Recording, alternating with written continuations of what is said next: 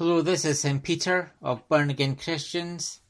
I want to do a, a small Bible study on Sosthenes and and who was he? And Sosthenes was mentioned is mentioned twice in New Testament scripture.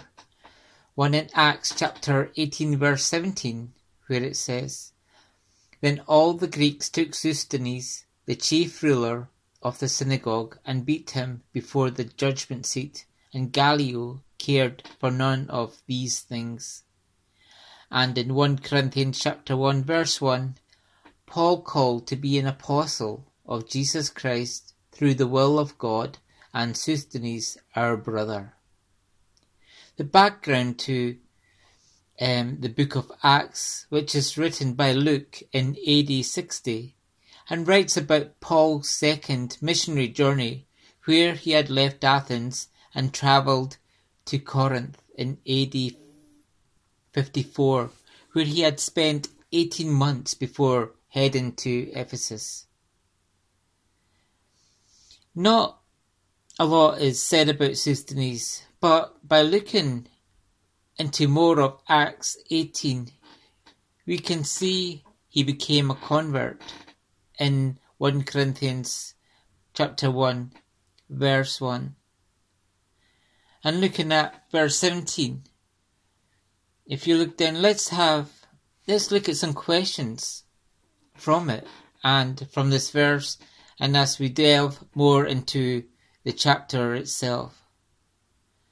So, who was Sosthenes? That's our first point. Our second point is what is the chief ruler of the synagogue?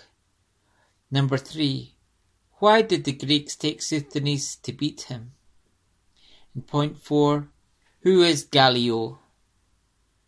And point five, what is the judgment seat?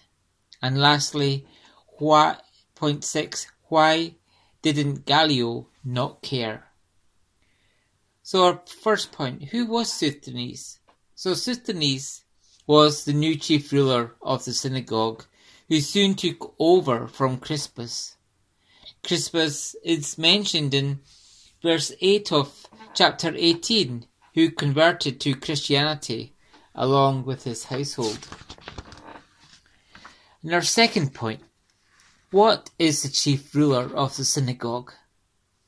A chief ruler of the synagogue is someone whose role would be of administrative officer, supervising the worship, as I read in uh, Vine's concise book in page 52. In today's synagogues, he would be called a president of the synagogue, where he oversees a vast amount of the proper running of the synagogue through governance and financial controls.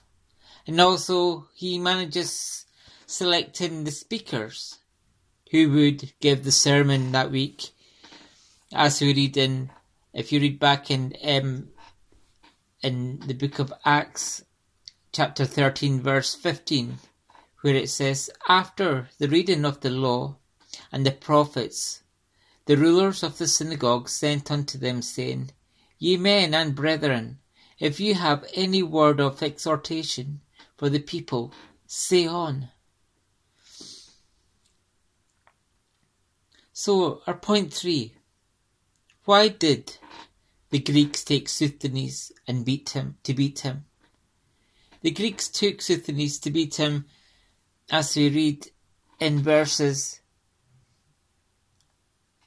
12 and 15 of this 18th chapter. And as we read, And when Gallio was the deputy of Achaia, the Jews made insurrection with one, one accord against Paul and brought him to the judgment seat, saying, This fellow persuadeth men to worship God contrary to the law. And when Paul was now about to open his mouth, Gallio said to the, unto the Jews, If it were matter of wrong or wicked lewdness, O ye Jews, reason would that I should bear with you. But if it be a question of words and names, and of your law. Look ye to it, for I will be no judge of such matters. So Paul was taken to the deputy chief judicial officer of Achaia, that would be modern Greece. Gallio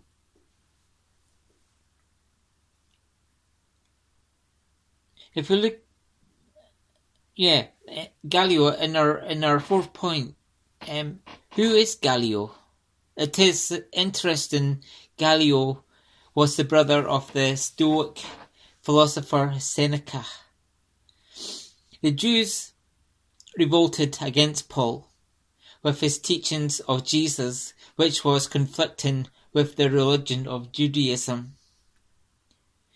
Maybe the Greeks and the Jews saw the influence of the teachings of Paul with the conversion of Crispus and wanted Paul stopped. At this time, Judaism was approved by Roman law at this time so Paul would have been tried for sedition. In our fifth point, what is the judgment seat? When Paul came before Gallio to the judgment seat, this seat spoken of isn't the judgment seat of Christ mentioned in 2 Corinthians chapter 5 verse 10 but this is this was um, like a, a race platform a, a platform seat mounted by steps where a judge where a judge would sit in a courtroom. So let's look back. Look back at verse 9 of this um, 18th chapter. The Lord came to Paul in a vision, in a vision, telling him not to be afraid, to keep speaking out and not be silent because the Lord was with him, and no one would attack or hurt him because there were many people in the city that belonged that belonged to the Lord. I would imagine Paul thinking back to this vision as he is before Gallio at the judgment seat. He's probably thinking, Am I going to be beat up beat up and whipped again? but in confidence he would remember that the Lord promised. So the Jews in verse 13 said to Gallio that Paul was, pers- was persuading people to worship God in ways that was contrary to, to the Jewish law. And our last point, point six, why did Gallio not care? In verse 14, we see Paul just going to open his mouth to defend himself, but Gallio butts, butts in and turns to the Jewish accusers and shrugs his shoulders and says, were it, the ma- were it a matter of wrongdoing or wicked lewdness, like a serious crime, I would have a reason to bear with you or accept your case.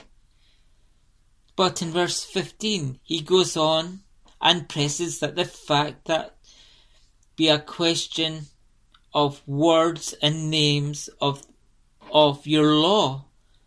Look yourself and saying, look yourselves into it, for I will be no judge of such matters.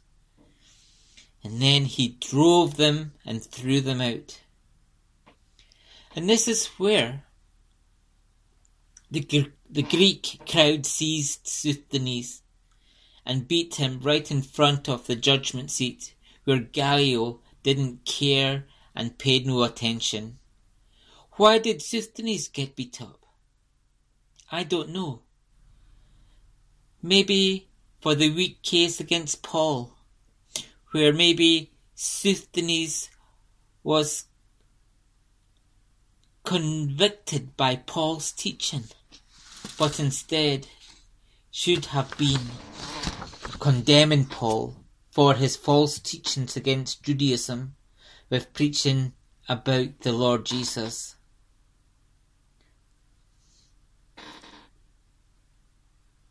I see. I see this is the right opportune time for for Paul to come back to a battered Sosthenes, to help him clean his wounds, and to witness and minister to him.